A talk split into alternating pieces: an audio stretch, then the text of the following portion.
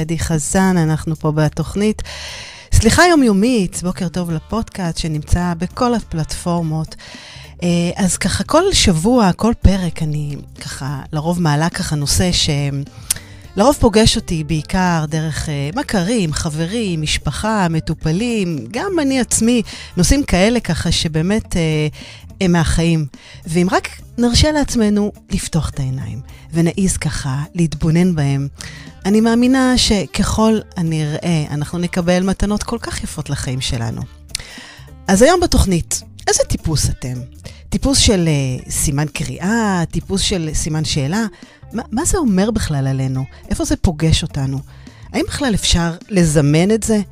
ויש קשר לוודאות, לחוסר ודאות, איך עובדים בכלל אם כל זה נכון? ואם אנחנו רק נבין ונעיז לקבל את זה ולהתבונן בזה, כמה זה יכול לקדם לנו את החיים? אז על כל זה ועוד בתוכנית היום. אז בואו נתחיל.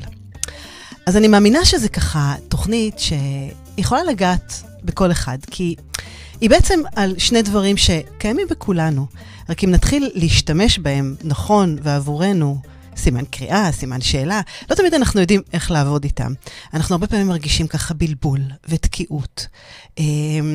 ומין כזה, עמידה כזאת במקום מול כל מיני ככה אתגרים שפוגשים אותנו בחיים. ואנחנו לא יודעים תמיד מה לעשות. ואז אנחנו הרבה פעמים מגיבים אל האוטומט. ואם רגע נעצור ונגיד לעצמנו, רגע, מה עכשיו אני עושה? האם אני שם סימן שאלה? או סימן קריאה. מה זה בכלל כל הסימנים האלה? איך הם יכולים להשפיע עלינו, על החיים, שהם הרי חלק מאיתנו? אז אני חושבת שאם אני אלך אחורה, אז בואו נתחיל ככה עם היכרות קצרה. כי סימן שאלה הוא משאיר שאלות. וכדי לענות על שאלה, אז צריך לבדוק תשובות, צריך לחפש.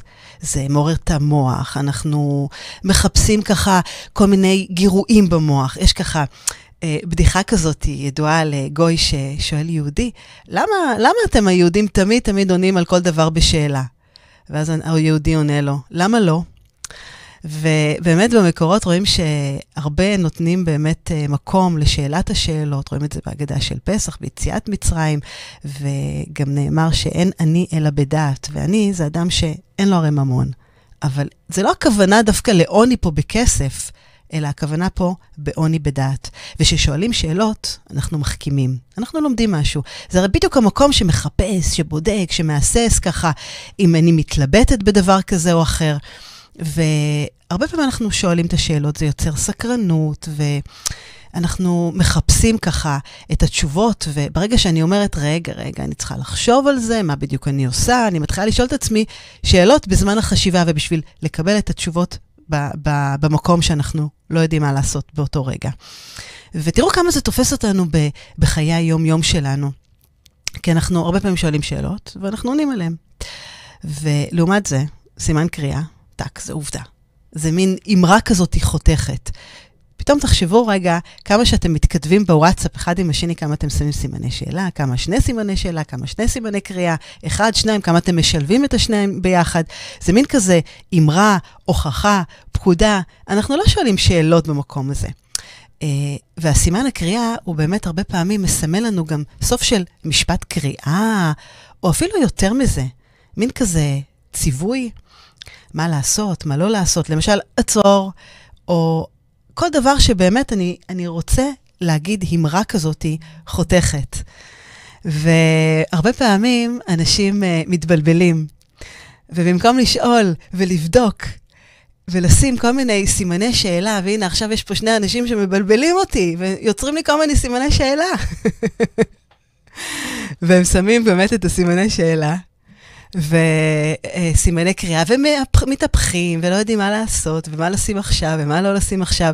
ותחשבו על זה במקום שיש לנו הרבה פעמים ודאות, שאני יודעת מה אני צריכה לעשות, ובעצם יש לי את כל האישורים, ואת כל ההוכחות, ובכל זאת, אני ממשיכה לחפש מסביב, ולחפש את התשובות, אבל אני יודעת בוודאות שזה מה שצריך לעשות, אז למה אני הרבה פעמים מחפשת עוד ועוד ועוד? למה לא חסים את הסימן קריאה וללכת ולרוץ עם זה? כי זה הרבה פעמים, האמרה הזאת היא התחלה של שינוי, ופה באמת יש מין איזה חשש כזה, או אפילו אי נוחות, כי אנחנו הרבה פעמים, גם כשאנחנו בטוחים, שאנחנו יודעים, גם שאנחנו בטוחים שזה הכיוון שלנו, עדיין אנחנו שואלים מסביב, אנחנו מחפשים כל מיני חיזוקים, כל מיני הוכחות להחלטה שבאמת זה הדבר שאנחנו צריכים לעשות. עכשיו, אם תחשבו על זה, סימן שאלה הוא הרבה פעמים באמת פוגש אותנו בכל מיני התלבטויות, בבחירה, בין כמה אפשרויות. והסימן קריאה זה בעצם ההחלטה. יש כזה פרק נחמד מצחיק בסיינפלד, שאיילן כעסה על החבר שלה ג'ק, שהוא הודיע לה בעזרת פתק, הוא עזב אחרי שההודעה התקבלה, שהחברה שלה מירה בהיריון, והוא לא שם סימן קריאה, מירה ילדה. זהו, ולא, מירה ילדה, סימן קריאה. והדבר הזה מדגים לנו כמה הרגש פה של הסימן קריאה הוא מסמל, כמה היה חסר לה את ההוכחה הזאת, את הקביעה, את האמרה, למה הוא השאיר את זה באוויר? כאילו מה, זה סימן שאלה, זה משהו שגורם לתהייה. זאת אומרת, יש פה איזו קביעה כזאת של הדברים. והוא ממש, באמת, יש פה כעס, כאילו, הרבה פעמים. עכשיו, תשימו לב שהרבה פעמים אנחנו שמים, אם אנחנו עצבנים וכועסים, ולמשל, אנחנו הולכים עכשיו לאיזה מכונה כזאת של שתייה, ואנחנו שמים את השקלים או את הכסף, והיא בולעת לנו את הכסף, וזה מעצבן אותנו. אז אנחנו שולחים איזה מכתב זועם, או אפילו מתקשרים, או באמת כותבים משהו, אז אנחנו אומרים, הכנסתי כסף למכונה, אבל השתייה לא יצאה, 4 סימני שאלה. זאת אומרת, זה משהו שגם מאוד מאוד רגשי, הוא מעורר את הכעס, את המקום הזועם הזה של הרגע, וזה דרך אגב גם יכול טיפה לשחרר או להפחית משהו ככה מההתמודדות הזאת עם החוסר אונים שהמציאות פתאום נתנה, והנה הלכתי לזה מכונה, שמתי כסף ופתק, לא יצא שם כלום. עכשיו זה יכול להיות לפגוש אותנו בכל כך הרבה פעמים בהתלבטויות, הרבה פעמים לפני שינוי תעסוקתי, שינוי במערכת יחסים. זאת אומרת, אם אני יודע שאני צריך לעזוב את הכל, ויש לי את כל הסימני קריאה, ואת כל ההוכחות, ואת כל הקבלות, ואת כל העובדות, ואת כל התמרורים, ובכל זאת, אני בוחר לחפש עוד ועוד, ולחפש עוד סימני שאלה, ולבדוק, כי אני עדיין מפחד, הפחד והחשש הזה מהשינוי הזה. כי סימן קריאה, כמו שאמרתי, הוא התחלה של איזה שינוי כזה או אחר. ובמקום הזה, זה לא לפחד לדבר לעצמנו, ולבדוק האם הסיפור שאנחנו סיפרנו לעצמנו הוא באמת אמיתי. וכן, זה מאוד לא פשוט, כי זה אומר שבעצם צריך להסתכל על הלבן שבעיניים, ולומר לעצמנו את האמת, ולנסות, ולהיכשל, ולקום שוב ושוב, ושאני לומד יותר, אולי בעצם אני מבין פחות. וכמה אומץ נדרש לחשוף את עצמנו, מול עצמנו. וכדי לעשות את זה, צריך לשאול שאלות, ולשים הרבה סימני שאלה, ולהתמודד עם כנות, ולענות על השאלות האלה, כי ברגע שנענה עליהם, אנחנו נקבל תשובות. ושם אנחנו נתקדם לעבר הסימן קריאה, ושם תהיה את הדחיפה הזאת לעשות את השינוי. זה נותן לנו ביטחון, הסימן קריאה. הוא נותן לנו ודאות, מין כזה. זהו, החלטה, סוף פסוק. והסימני שאלה זה בעצם הבדיקה, וההבחנה, והמחקר, והמקום הזה שאני הרבה פעמים בתנועה. אז למה בכלל כל זה כל כך חשוב להבין את זה? כי כל אחד נוטה ללכת לאחד מהם. יש אנשים וטיפוסים שיותר שמים סימני שאלה, והם בודקים והם מחפשים, ויש כאלה שטק מחליטים סוף פסוק. עכשיו תחשבו רגע לעצמכם, מה יותר נוח לכם? כי לפעמים לא נעים לשאול שאלות, כי אולי בעצם השאלה טיפשית, ומה יגידו עליי? ופה אני רוצה רק להזכיר לכם שדפדוף מהיר ככה בדפי ההיסטוריה, הוא בעצם מגלה שהתגליות הכי חשובות שהיו, המקור שלהם התחיל בשאלות קטנות שהתעוררו במוח של אנשים גדולים. קחו את אייזק ניוטון, שהוא גילה את כוח הכבידה אחרי שהוא ישב בגינה, והוא טעה. למה התפוח נופל מן העץ אל האדמה, אל הארץ? ואז הוא החליט לחקור את הנושא. והתחיל לשאול שאלות, ובדק, וקיבל תשובות, ומשם באמת ההיסטוריה כבר מדברת בעד עצמה. אז באמת יש אנשים שיותר שמים סימני שאלה, יותר בודקים, יותר צריכים את המענה ואת המחקר, ויש כאלה שיותר שמים סימני קריאה.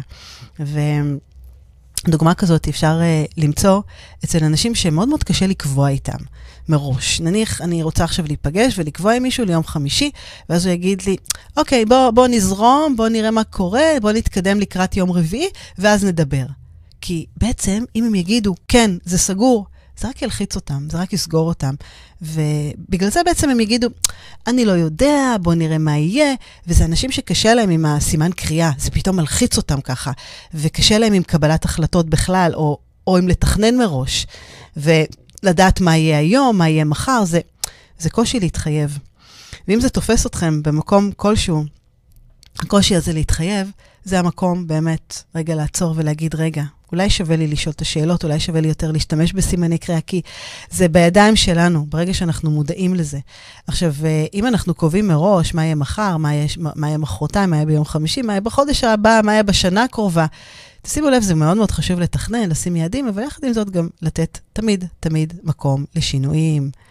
ולתכנן מסלול מחדש, ולקבל את זה באהבה, בהבנה, ובמקום ככה שאנחנו נזרום ונדע, ונתכנן כל דבר כשיגיע.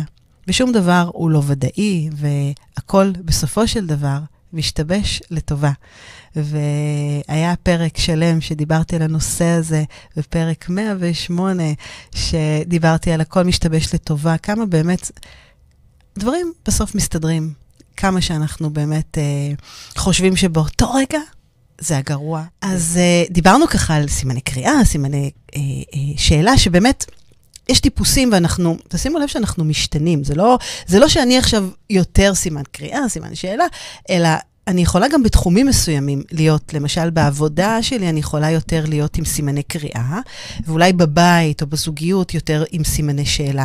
וזה כמובן, כמובן, כמובן, זה משתנה כל כך הרבה פעמים בתקופות שונות. מעניין ככה לעצור ולבדוק את זה באמת על עצמנו, כי זה מעניין איפה זה פוגש אותנו, מתי זה כן, מתי זה לא, מתי זה יותר, מתי זה פחות, כי תמיד יש אחד כזה עיקרי שאיתו אנחנו מרגישים הרבה יותר בנוח. ושווה ככה להתבונן בזה. אז מה כדאי לי יותר בחיים? להיות טיפוס של סימן קריאה, טיפוס של סימן שאלה.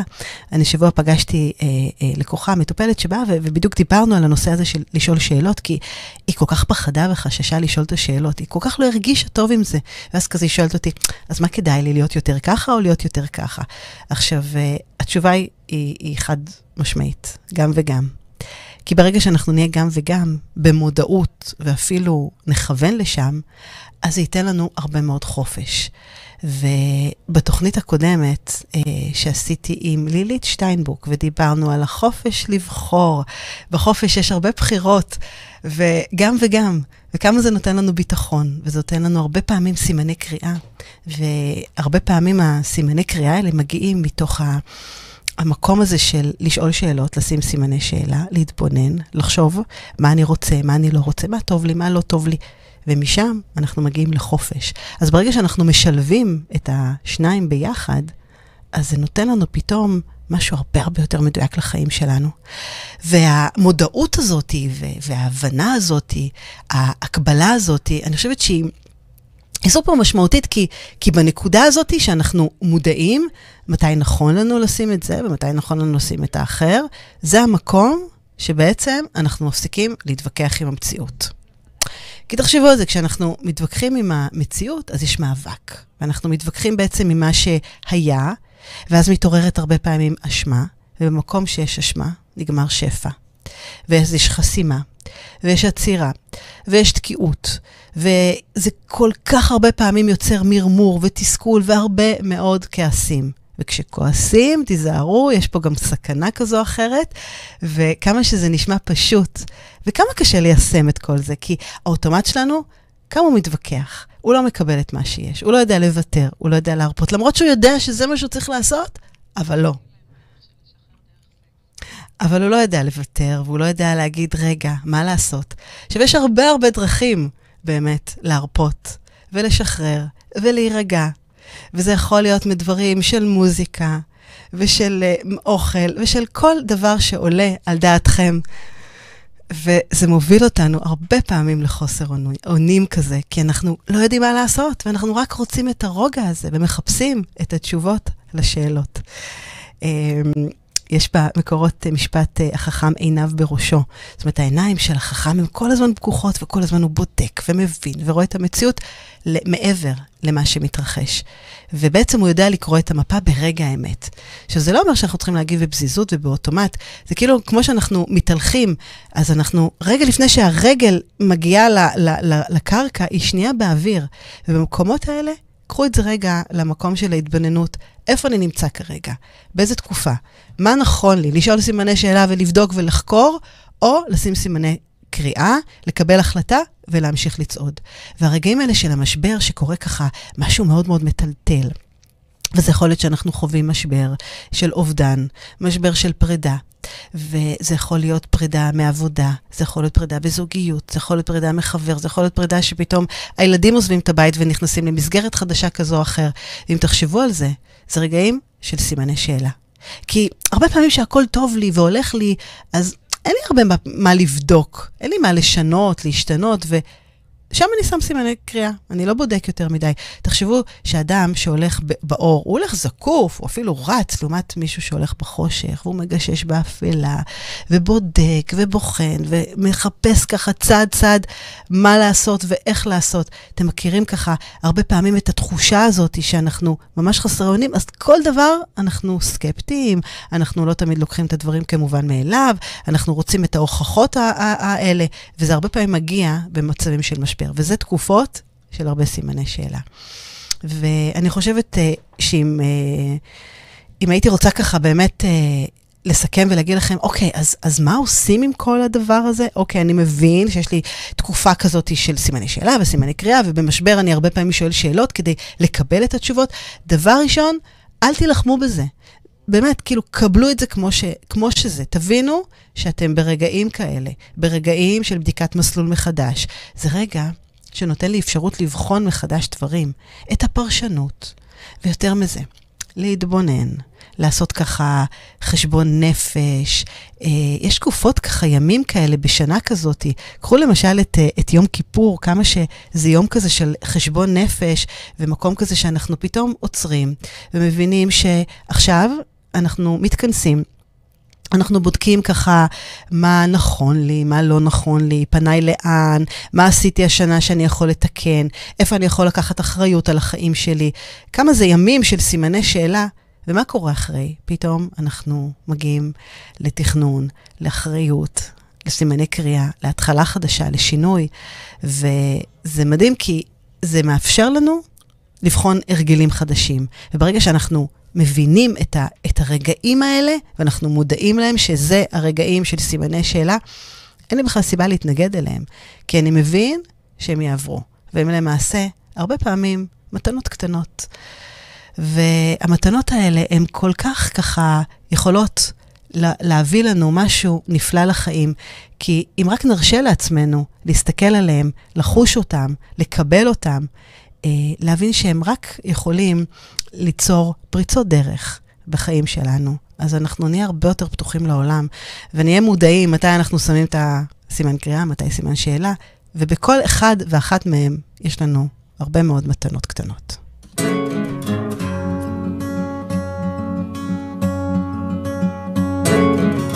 זה עוד יום שיש. אז תשימו לב שאנחנו הרבה פעמים מבולבלים, והרבה פעמים אנחנו ככה חסרי אונים. זה פשוט מדהים כמה שבאמת זה פרומו, זה פרומו להתבהרות. למה זה מדהים שיש לנו בלבול? למה זו מתנה קטנה או גדולה אפילו? כי רק משם אפשר לצמוח. אם אנחנו בבלבול, זה גורם לנו לעשות בדיקה. מה טוב לי, מה לא טוב לי, מה נכון לי, האם כדאי לי, וזה יכול לתפוס אותנו בכל התחומים. אם זה בעבודה, בקריירה, מול חברים, בזוגיות, מול כל מיני החלטות כאלה שונות, אם להתחתן, אם לא להתחתן, אם להתגרש או לא להתגרש, אם לעזוב את העבודה, אולי להחליף מקצוע.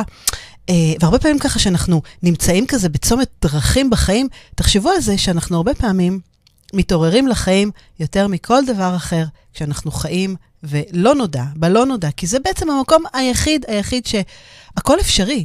זה המקום שאנחנו הכי יכולים להיפתח לעולם, לעשות דברים שלא עשינו בעבר. ועכשיו, במקום הזה בעצם, העולם מתחיל להיפתח אלינו. וזו ההתחלה של שינוי. כשיש את השינוי, אז באמת גם הנושא הזה של גם הסימני קריאה וגם הסימני שאלה, הכל, הכל, הכל באמת מתגבש לו ומתאחד בצורה כזו או אחרת.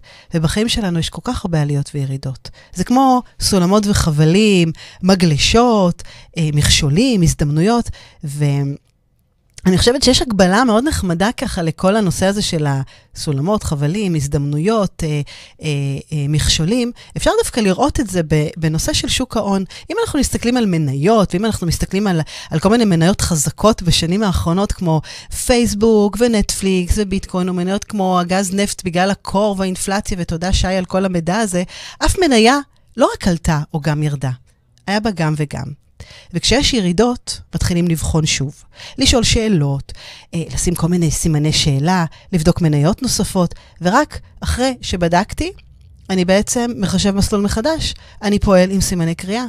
למה נתתי את הדוגמה הזאת? כדי שנראה שזה תופס אותנו בכל החיי היום-יום שלנו. בכל מיני דברים קטנים וגדולים.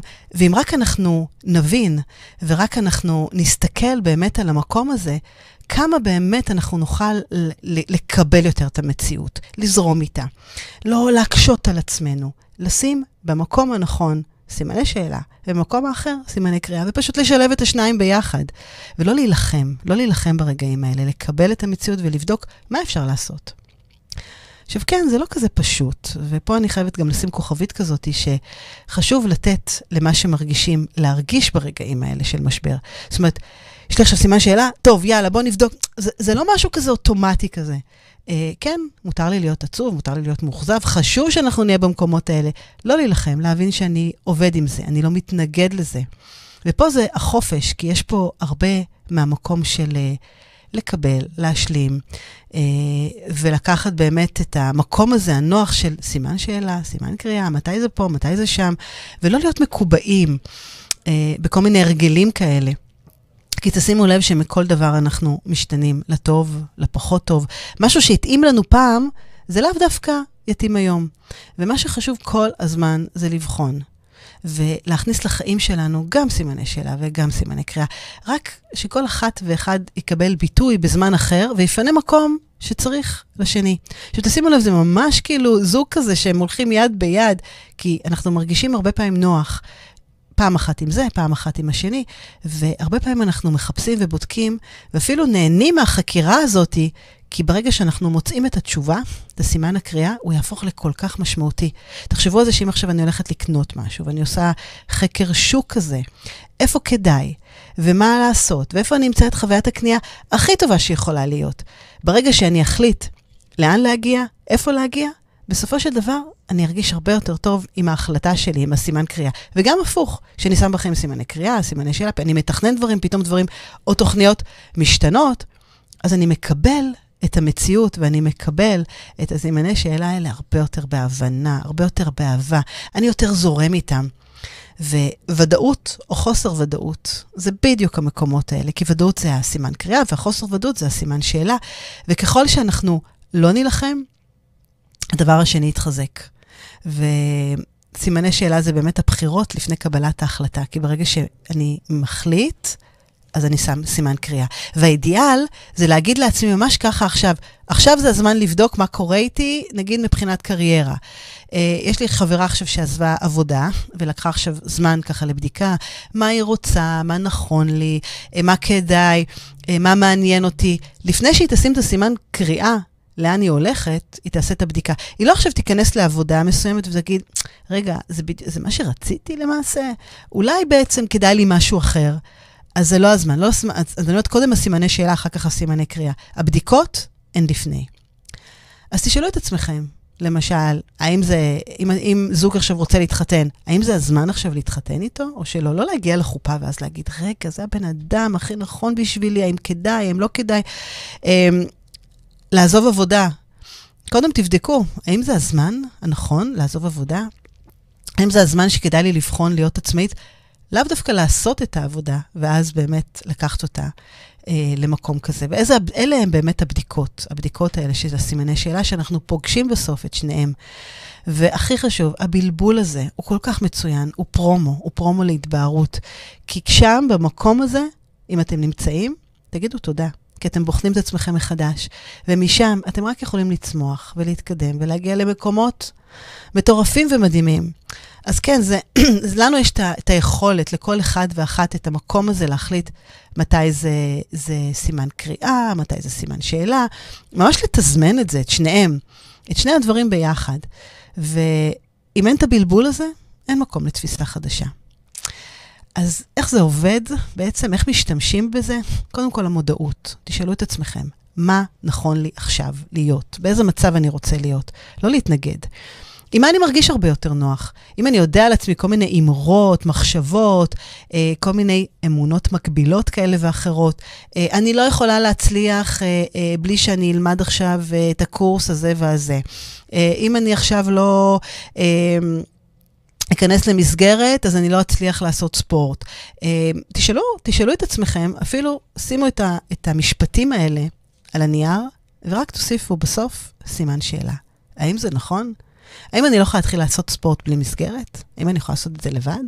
ופתאום אתם תראו שהאמרות האלה והמחשבות והתובנות האלה, שהיינו בטוחים שהם הכי נכונים בעולם והכי מתאימים לנו, הם לאו דווקא. הם יכולים דווקא לקחת אותנו גם למקום אחר. אז שני דברים ככה לקראת סיום, כי לפעמים אנחנו, אם אני מדברת על סימני שאלה וסימני קריאה, אז לפעמים אנחנו אפילו מסיימים משפט בסימן שאלה ואחר כך סימן קריאה. מכירים את זה? וזה נקרא סימן תמיהה. והתפקיד שלו זה בעצם להבהיר שהשאלה, שהיא בסופו של דבר, היא שאלה רטורית. אז רק תשימו לב איפה אנחנו משתמשים בזה. יש גם סימן קריאה הפוך, והרבה פעמים אנחנו, כמו שדיברנו, שמים כמה פעמים סימן קריאה, 2, 3, 4 פעמים ברצף, וזה, כשאנחנו משתמשים בזה ככה ברצף, בסימני קריאה, אם פתאום אני באה להגיד משהו שאני מרגישה, ואני רוצה לצעוק אותו דרך הכתוב, אני שמה 2, 3, 4 סימני קריאה, וזה בעצם מקצין את מה שאני מרגישה. או את מה שאני חושבת. הרבה פעמים בוויכוחים, במריבות, בדעות שאני רוצה להעביר, אז אני אומרת משפט ואני שמה את הסימני קריאה, כדי להקצין את זה, כדי להראות מה אני מרגישה ברמת הרגש שלנו. אז יש באמת ככה שימושים רבים, ואם אנחנו לוקחים אותם יד ביד, ואנחנו נעזרים, ואנחנו מבינים שפעם זה נכון לי בתקופות מסוימות, במיוחד בתקופות ככה ירודות, שבהם יש הרבה רגשות מעכבים, של משברים, של בלבול, של אובדן, של פרדות, של כל מיני ככה תהיות. זה המקום לחפש את התשובות, ולשאול הרבה שאלות, ולשים הרבה מאוד סימני שאלה, כדי לחקור, כדי להבין, כדי להחכים, כי ברגע שאנחנו נשאל, אנחנו נגיע משם למקומות מטורפים ומדהימים, ונגלה על עצמנו. והרבה פעמים אנחנו נמנעים מזה, כי אנחנו מתביישים לשאול את השאלות, אולי זו שאלה טיפשית, ויותר מזה, כי אנחנו מפחדים מהתשובות. והפחד הזה, זה תקיעות. זה מקום שאנחנו הרבה פעמים יכולים לעמוד במקום, ולא להתקדם. אז תעזו. החיים באמת הם לפניכם, ומגיע לכל אחד מאיתנו לחיות טוב יותר, ולהגיע למקום שלב, אוהב, רגוע, מוצלח, שנכון לו, שמדויק לו. וזה כל הזמן, אני אומרת, בכל תקופה ותקופה יש לנו דברים שמשתנים, וערכים שמשתנים, ואמונות שמשתנות, וכל זה אנחנו רק נדע, אם באמת נעיז ונסכים להתבונן, לשאול, לשים הרבה סימני שאלה במקומות הנכונים, וגם כשצריך, לשים את סימני הקריאה, ולקבל את ההחלטה, ולצאת משם לדרך חדשה. אז אני רוצה ככה, לפני סיום, להקדיש שיר לאדם יקר שעבר כברת דרך כל כך ארוכה, ואני חושבת שהוא העז לשים הרבה סימני שאלה, ולחקור, ולהתבונן, ולנפץ, ולשבור כל כך הרבה אמרות, וממש להרכיב את עצמו מחדש, בעזרת כל הסימני שאלה, והיום הוא במקום של הרבה סימני קריאה, ומה שיפה בו, שלא משנה מה, עם כל ההצלחה שנקראה בדרכו, הוא תמיד ככה אומר בסופו של דבר, שלא משנה מה, אנחנו אנשים פשוטים, צנועים, שמאמינים בדרך שלנו. אז תודה רבה לכל מי שהיה איתי פה. אני חדי חזן, ובאמת אורנה, תודה ככה על התובנה שהכי חשוב, אחרי סימן קריאה, לא להצטער עליה, לא להסתכל אחורה. קיבלנו החלטה? בוא נתקדם איתה. תודה אורנה. זה מאוד חשוב, כי אם אנחנו חוזרים אחורה, אנחנו כבר בשלב הסימני שאלה. ותמיד, תמיד, תמיד אפשר לשנות, להשתנות, לחשב את המסלולים מחדש ולהתקדם קדימה לעבר דברים שאנחנו רוצים להגשים אותם. אז אני אדם פשוט, שר דני סנדרסון. תודה לכל מי שהיה איתי פה. התוכנית מוקלטת, היא תהיה גם בערוץ היוטיוב ובכל הערוצים. ואנחנו נתראה פה בשבוע הבא, ביום רביעי הבא, בשעה 10 בבוקר. תודה רבה לכל מי שהיה איתי פה. אני אדם פשוט.